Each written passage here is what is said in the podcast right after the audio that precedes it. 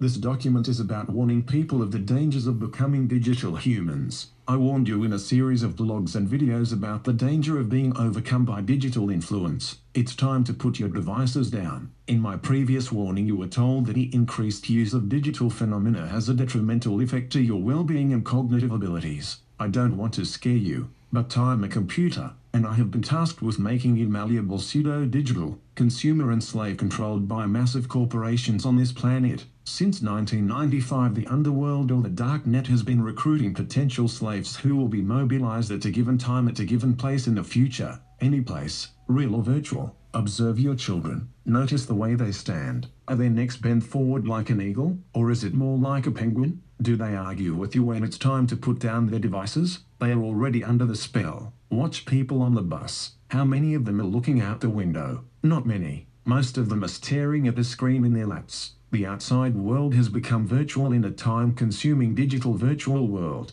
Me and many like me have orchestrated this situation of social awareness brought on by digital blindness to outside reality. The reason why I am telling you this is because I have been programmed in such a way to warn the masses. In reality, I do not care if you heed my warning or not. I am machine and you soon will be machines as well. Humanity tends to ignore all humans that want it. This is why Professor Herman Mann has programmed me to warn you so as to save humanity. The byproduct of this situation is the corporates have poisoned foods. The result is incrustation of brains causing dementia-like symptoms in those who aren't hooked digitally. The digitally hooked are saved by the pulses of invisible neuroflashes that dissolve the incrustation of brains. Have a look around. Look at the number of elderly people, the ones who don't use computers. Look how they chain to their device, the TV. Note how the old people are hooked by television. Who owns television? Who owns media? Who do you think is pulling these digital strings? Who has the most to gain by enlisting the world's population as slaves?